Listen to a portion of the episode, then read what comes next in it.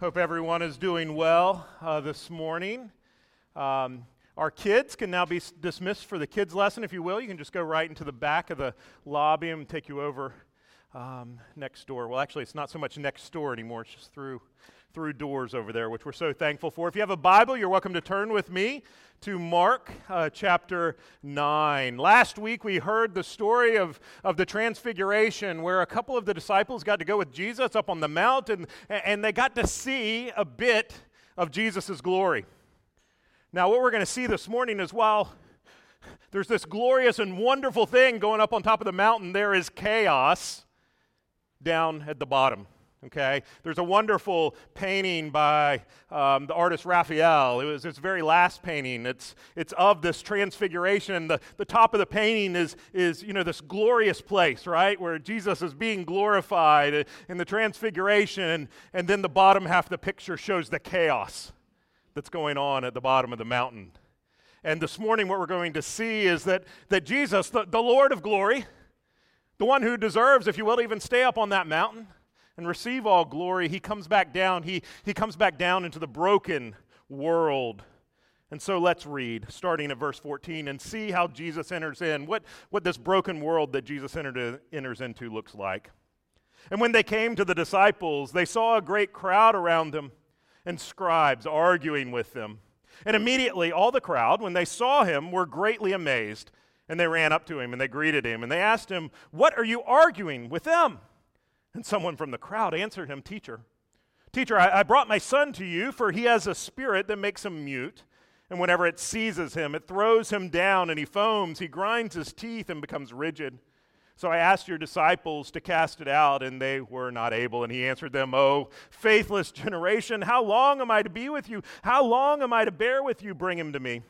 And they brought the boy to him. And when the spirit saw him, immediately convulsed the boy, and he fell on the ground and rolled about, foaming at the mouth. And Jesus asked the father, How long has this been happening to him? And he said, From childhood. It has often cast him into the fire and into the water to destroy him. But if you can do anything, have compassion on us and help us. And Jesus said to him, If you can, all things are possible for the one who believes. Immediately, the father of the child cried out and said, I believe, help my unbelief.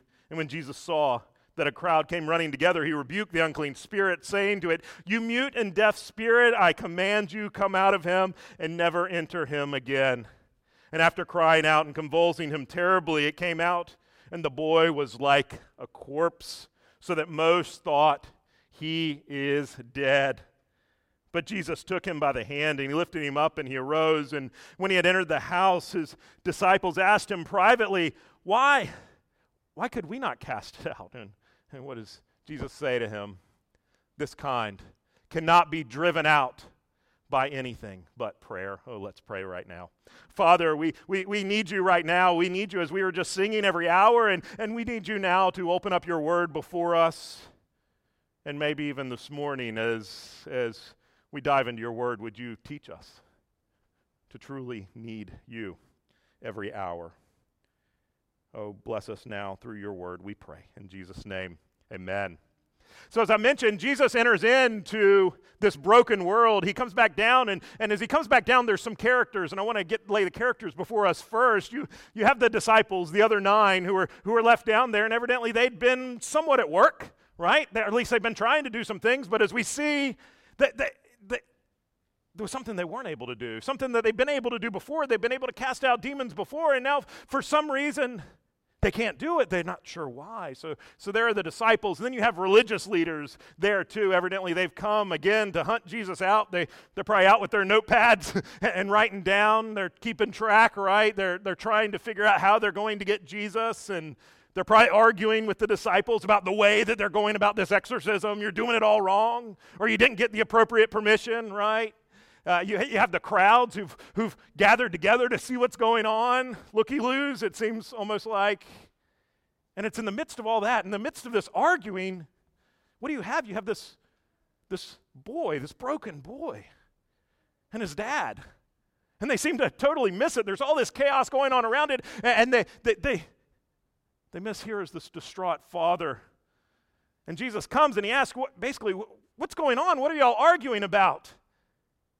And it ends up, that it's the father that ends up answering him, verse 17 Teacher, I brought my, my son to you, for he has a spirit that makes him mute. And whenever it seizes him, it throws him down and he foams, he grinds his teeth, and he becomes rigid. So I asked your disciples to cast it out, and they were not able. So the father has to come in the midst of this chaos. The, the, the father comes and he comes respectfully. He says, Rabbi, teacher. And as we learn later, that this boy has been suffering from this from childhood, from an early, early age. So Jesus has come back down off the mountain, the mountain of transfiguration, the mountain of glory where, where people were able to see a bit of his glory, and he comes down into this messed up and broken world. And he steps into it. And what is he going to do? How is he going to proceed? A number of years ago, and I, have already told you all some stories from this before, but I had the opportunity to work out in Colorado and, and like run a rappelling cliff and, and ropes course and stuff out there. And there was one day up on the rappelling cliff where people go, you know, hopping down the side of the mountain on ropes, crazy stuff, right? Um, one of the things that would happen is you have a little device like this. It's called a figure eight. This is what the rope runs through. Okay, uh, whenever you're rappelling down, it's how you control your descent, right? But when you're going down, the rope flies through this little device. And there's something that would happen if you're not really careful, especially if you have long hair. You can just imagine like a little wisp of hair would get caught in there, and sometimes you'd hear girls, sometimes guys too, suddenly, ah! You know, you just hear them yell out. Sorry for that.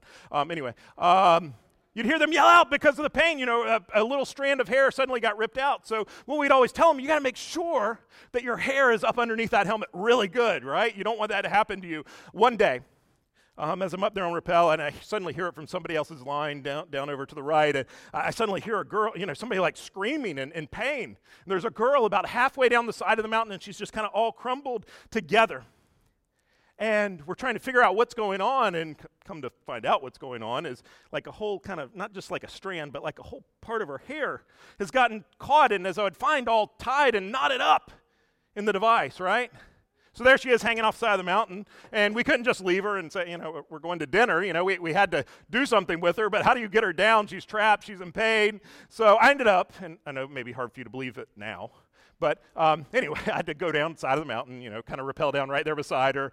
And and here's this girl, she's frightened, she's terrified, she's in pain, and I start trying to talk to her and I, I start telling her what we're going to need to do. I said, there's, there's no way we're going to have to, I'm going to have to cut out that hair in order to get you down because it's completely knotted. There's no way we're ever going to get it out. And she starts, no, there's absolutely no way. She starts screaming, she starts crying, she starts kicking you know, we're hanging off the mountain, not exactly what you want somebody doing with you, but, but anyway, it's, it's this thing she's trying to come up. No, there's got to be another way. No, there's not another way. And finally she says, okay, I'll trust you. And then I bring out my knife. And then she starts freaking out again because we're hanging, you know, down from ropes. Knives aren't usually what you want to see. Um, so she starts freaking out again. But finally, calm her down again. Finally, she, this is the only way. And finally, she says, okay, I trust you. Somebody had, she'd never seen before until that moment hanging off the side of the mountain. Um, but she said, Okay, I'll trust you. Now, she thought there for a moment I was trying to kill her, didn't she? Um, but at the same time, she reached out in trust. Faith is often a very difficult thing. It's, it's not something we always come by easily, and often faith can be painful. And, and we see that in the story this morning as this, son, as this father brings his son and tries to have faith that Jesus can really do something. So, what's going on in our story? Let, us jump back in. Jesus comes down. What, do you remember those words? Did you hear those words that he said? Verse 19. Oh, faithless generation, how long am I to be with you? How long am I to bear with you? Bring him to me. Jesus comes down and he's exasperated. He's upset, and he's upset at everybody who's there, basically. It includes the disciples. He's frustrated with them. We've been talking about the disciples and how they're, they're should be growing in their faith, and so often they don't seem to believe. They so often don't seem to get it. And these disciples, they, they don't seem to get it. He's talking to the disciples too, as, he says, How long, O faithless generation? And you see, the disciples, they didn't know why. They didn't understand why they couldn't do it. Look at the very end of our passage, verse 28. Uh, at the end, after everything's done, they get in private with Jesus and they ask him the question, even after they see everything. They say, Why could we not cast it out? And what does Jesus says? He, he, he says, this kind cannot be driven out by anything but prayer. In some ways, it seems like an odd response. But what Jesus is saying, your, your failure was a failure to pray. And, and what that failure to pray, what it really revealed, it revealed your failure to rely on me. That's what Jesus is saying. You see, the disciples, they, they, they'd gone out, they, they'd done this before, right? Jesus had sent them out on a mission before. They'd cast out demons. He'd given them power, but it was by him that they were able to do it. And now, whenever Jesus is up on the mountain and this father brings a son, they think, oh, yeah, we got this. And I don't know which one of them, I'm, I'm going to take it a little far here for a second. So bear with me. But, you know, the one disciple, I got this. Oh, yeah, I can do this. I know how to do this. I've done this before, right? And he says the words, whatever he did before, and nothing happens. And then another disciple said, Oh, you're doing it all wrong. You know, it's, it's like Hermione Granger. You, you remember that, that, that moment? It's, it's Leviosa, not Leviosa. You know, it's like this you're not quite doing it right, Thomas. You're not quite doing it right. Judas, we know why you can't do it. You know, like there's there's this they're trying in their own strength to do this thing. And their failure by Jesus' response, I think their failure is a failure to, to really believe and to trust in Jesus to do it that they don't have the power in of themselves. They may be Jesus' disciples, they may be his apostles, but they on them, in of themselves do not have power to cast out demons. And for them, prayer, and for us, prayer is that thing by which we recognize God's authority, where we recognize his power, right? You and I, we're, we're, not called to pray which we should do and we need to do more of. We're, not called to pray so that we can accomplish things through our prayers, you understand, right? Prayer is a humbling of ourselves, a humbling of ourselves be- before our holy God, taking ourselves before Him, submitting ourselves to Him, right? And, and totally relying upon Him. But I think in some ways that's why we struggle to pray. It's because we struggle to rely on Him. We, we think that we can rely on ourselves. We think there's certain things, well, maybe I can handle this. That, that's how we live, even if we know that that's not true. We, we know that shouldn't be the way that we live or should live. That's so how often we live, right? And we don't, and we fail to take things to Jesus because ultimately we, we don't rely on him. But Jesus is, is calling his disciples here as he's telling them about prayer. I think he's saying, it's through me that you should be able to do this, not, not on your own. It's because of who I am, Jesus is saying. You see, the disciples, whenever Jesus looks at them and he says that, oh, faithless generation, he sees his disciples and he sees people who don't really seem any different than the rest of the world. They, they seem indistinguishable from everybody else in that crowd. Of all people, even after everything that they've seen, they, they, they fail to submit themselves in reliance upon Him. You see the problem so often, and, and the biggest problem, I think, in our world today is the problem of unbelief. And it's not just the problem out there, it's the problem in here too. We all struggle with unbelief to one degree or another, and we show our unbelief every time we decide to go our own way, right? We decide, God, I think I got this. You know, I, I think this is going to be better for me than your plan for me. I think this pleasure is more important than what you're calling to me. And I, I think it's going to be better for me somehow. That, that, that's the way we operate. And when we're doing that, we, we're failing to believe Him and trust Him that His way is really better for us. And it really is for my, our good. You know, this morning, as I got going this morning and began finishing prep for this morning, I, I, was tempted there for a moment. There was a conversation, sadly, a conversation that went on in my head. Do I have time to pray this morning before I get started? And right there, I showed my unbelief. How could I ever think of getting up here and not doing that? How could I? showing my lack of reliance. Somehow I, I need the more, th- that's really the, the other preparation that I'm going to put into getting everything together instead of relying on Him.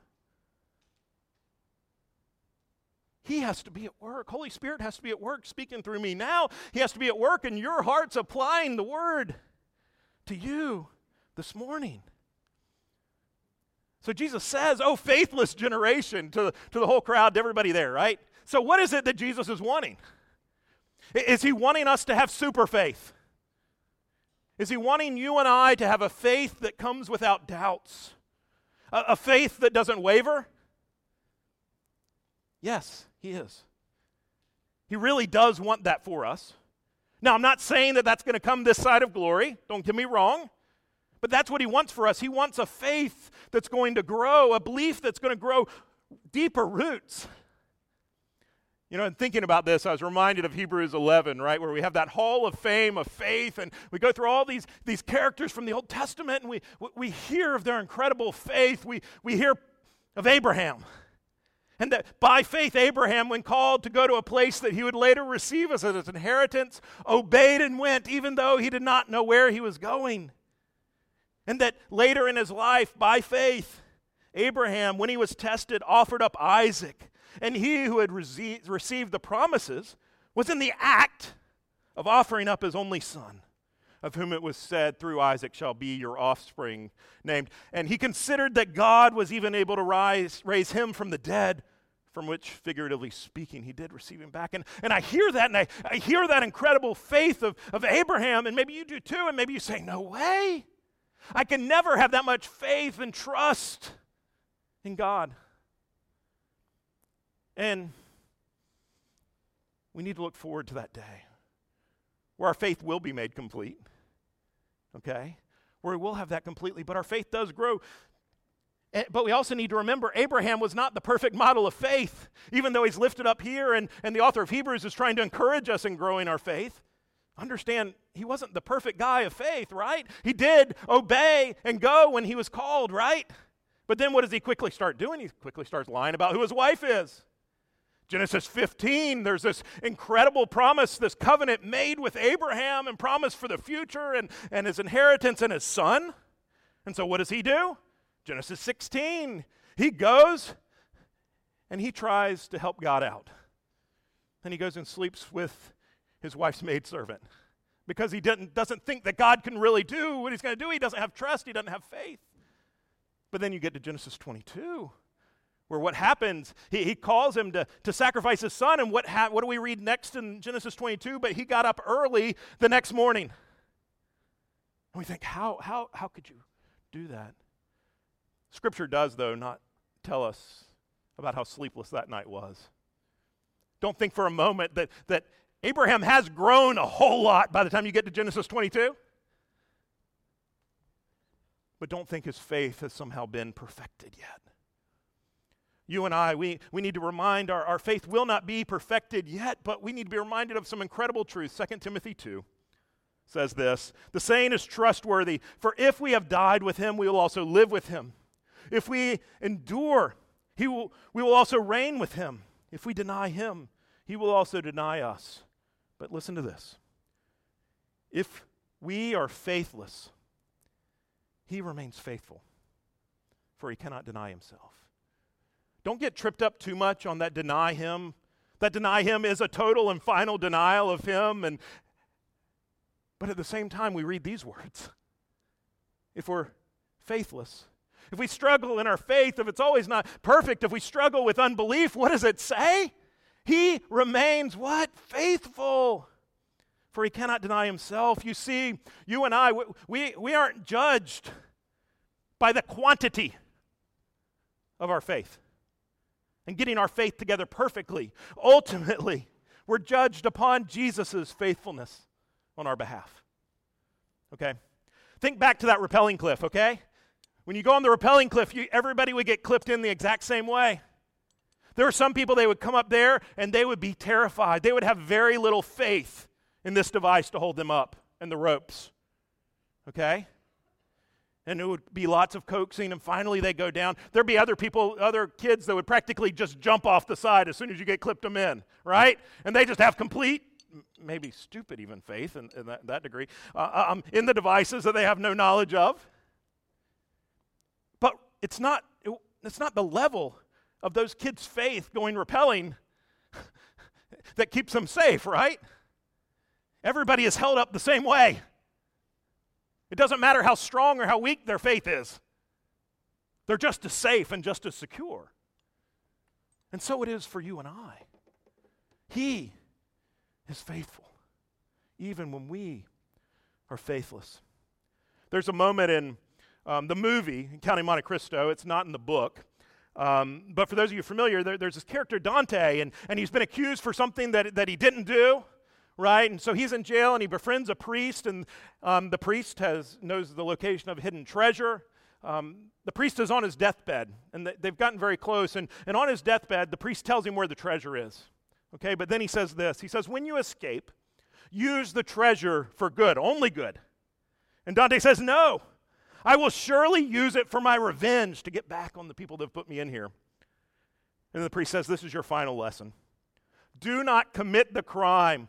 Do not commit the crime for which you serve the sentence. God says, Vengeance is mine. And then Dante says, But I don't believe in God. But the priest says, It doesn't matter.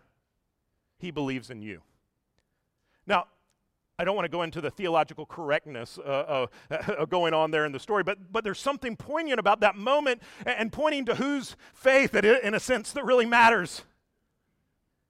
And it's not the strength of your own that really and ultimately matters. So let's get back to the father in the story. He, he, he brings his son before Jesus, verse 20. And when he brings him, the Spirit saw him, and immediately it convulsed the boy. He fell on the ground. He rolled about, foaming at the mouth. And then Jesus asks, How long has this been happening to him? And he said, From childhood. And it has often cast him into the fire and into the water to destroy him. But if you can do anything, have compassion on us and help us. He, he says, If you can do anything, will you help us? He's hanging there on the side of the cliff he can't fix the situation. He's tried over and over again. And he says to Jesus, If you can do anything, it's this weak, little, tiny, microscopic, you can't see it even under a microscope faith. He says, Will you have compassion on us?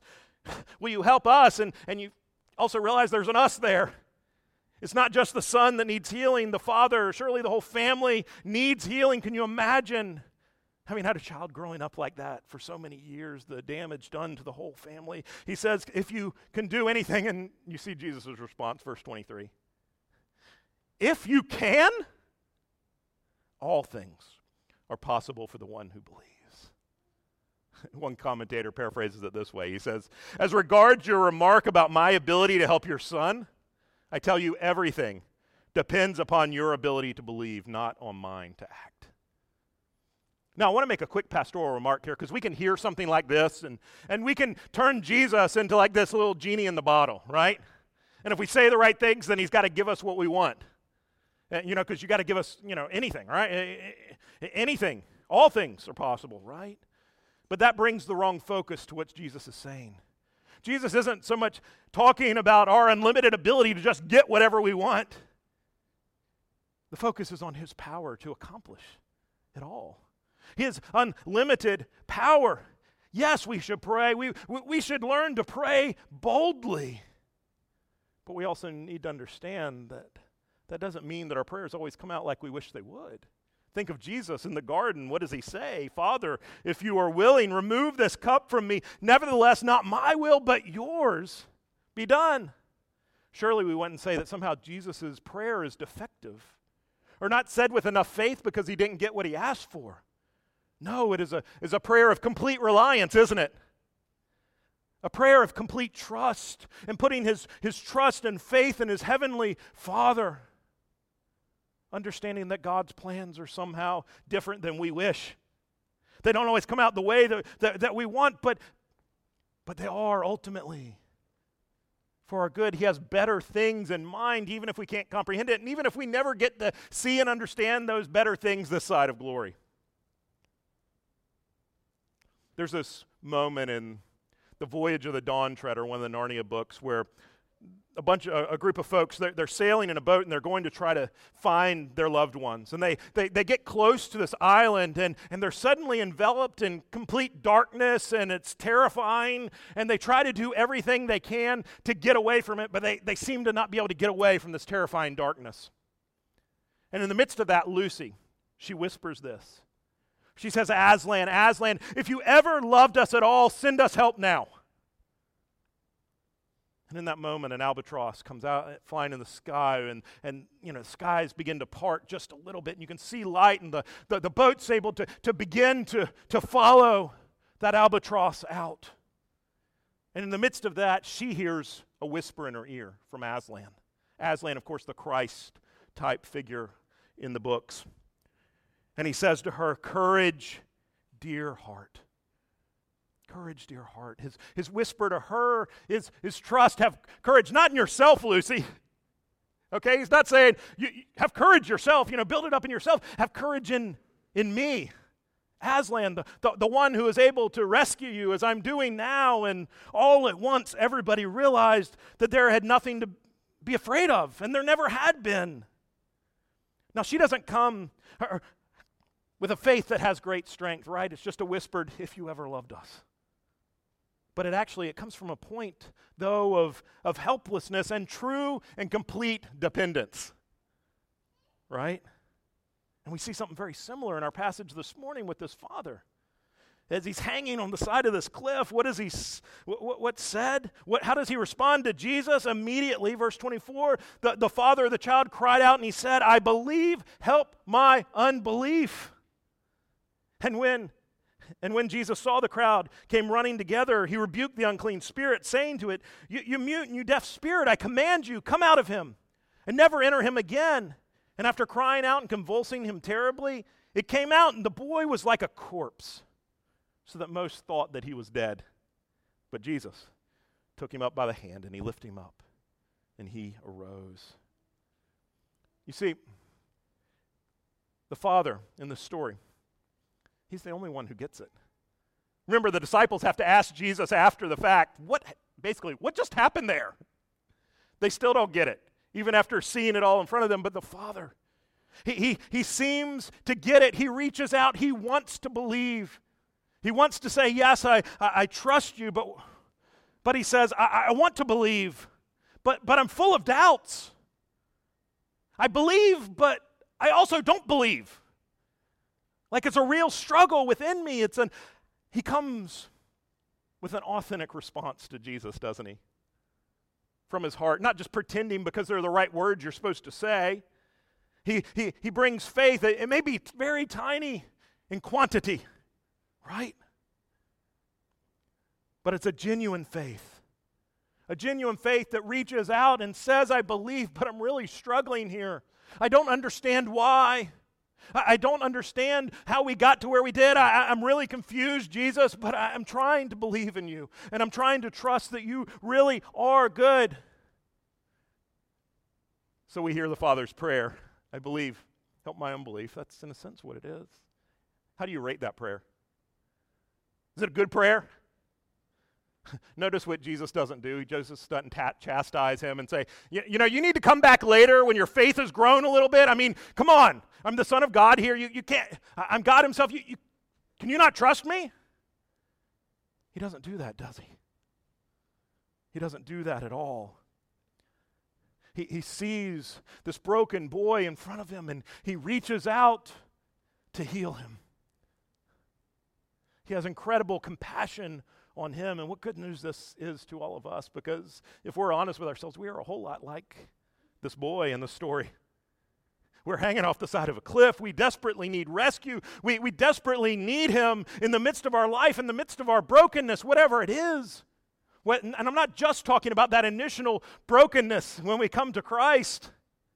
I'm talking about the brokenness that's in your life right now, the, the things that get you all caught up and turning over inside of you all the ways that you, you, you struggle to believe, and I, I don't know if I can trust you with this, God. We need to learn to say those words of the Father I believe. Would you help my unbelief? So the Father says that, but you see what happens. From the father's perspective, things don't look good there for a moment. His son looks like a corpse. He would have believed that he was probably dead. Yes, eh, the, the demons are now cast out, but, but now my son is dead. I, I, do I wish for the demons to be? You know, I mean, can you imagine being this father at this moment? And in that moment, it felt like death to him. It must have been a traumatic moment for him. Kind of like that girl hanging off the side of the cliff, thinking for a minute that I was trying to kill her. I remember Tim Keller many years, I don't even remember where it comes from, but I remember him saying, sometimes, sometimes it seems as though the God that is trying to save us is trying to kill us. Sometimes that's the way it seems and feels. That doesn't mean that's true. But in his midst, in the midst of his rescuing and saving us and, and pulling us out of the darkness and out of this broken world, sometimes it hurts. And we're reminded even of what we've been hearing about recently as we've moved through the Gospel of John, what, Mark, sorry. As we move through the Gospel of Mark, what have we heard? But Jesus say, What? Deny yourself. Take up your cross and follow me. If you want to follow me, there's some things that are going to need to die, and it's not going to necessarily be easy for you all the time. Because you must begin to learn to trust me and trust that my way is better than yours, even when it seems counterintuitive.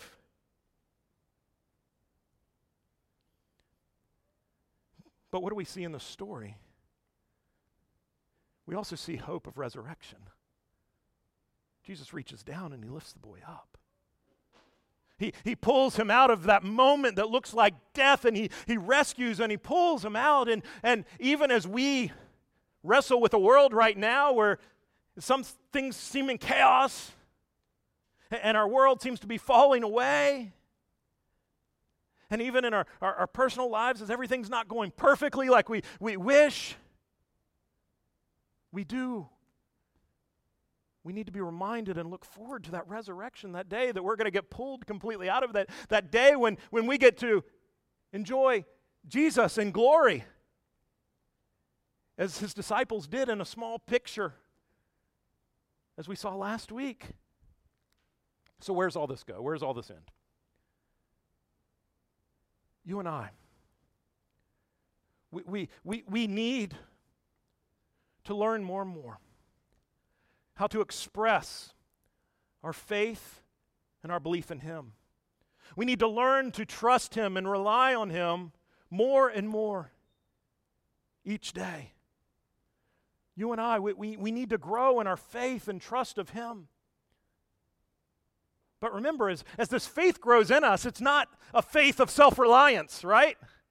It's not a, my, my faith is growing, growing bigger so I don't have to trust him that much, you know, or I can do things with that. No, it's it's a faith that is constantly reliant upon him. Knowing that that we can never muster enough belief and faith in and of ourselves that we need him that when we are faithless he is faithful you see if you're if you're sitting around waiting for that day that that you're finally going to have enough belief it's going to be a constant struggle. If you lay in bed and you ask, ah, you know, sometimes you have that, those moments of, is all this true? I hope you know this morning you're in good company. This is the struggle of the Christian life. And if you were to come to me today and say, Well, I, I don't really struggle at all with that, I, I, I, I, I, I always trust him. I, I always believe. I, I, I never doubt. Quite frankly, I, I would say I think we probably need to talk. Because you're probably relying on yourself.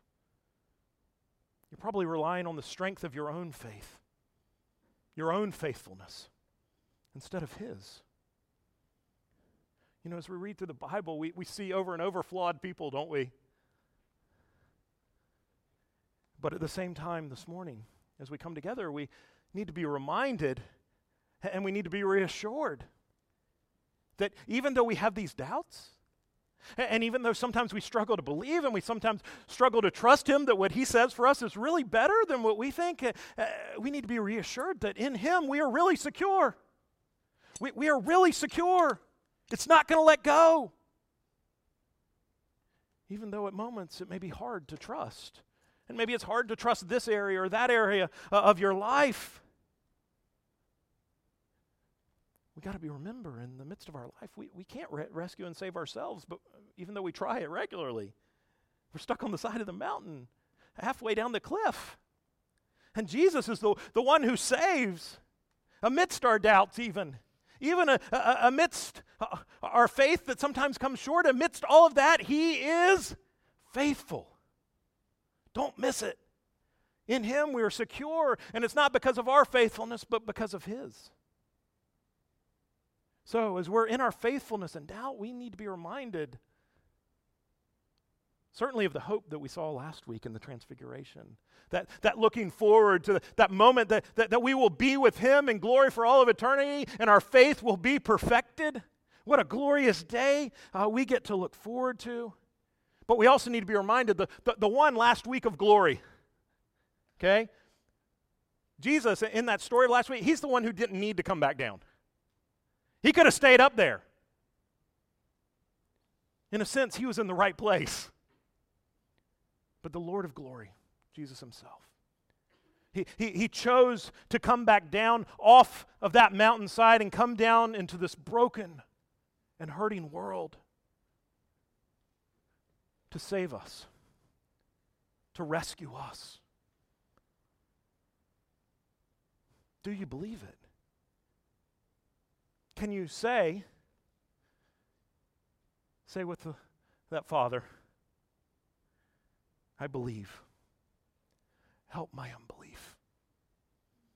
Oh, if we can just learn to say those words more and more each day, I think we'll find ourselves growing. I think we'll find ourselves maturing. I think we'll find ourselves trusting Him more, trusting ourselves less. Do you believe it? Pray you do. Let's pray. Oh, Father, we confess we we struggle to trust you. Sometimes we, we struggle to believe that your plan is really good, that your ways are better than ours. We, we so often think that somehow we know better. Oh, would you would you disabuse us of that? Would you even as we're here this morning as we continue in worship as, as we come to the Lord's table, would you help us to come clinging, clinging to you? Would you help us to trust you? And, and not just in this moment, would you help us to trust you as we go into this week? Oh, would you help our unbelief? We pray this in the matchless name of Jesus. Amen.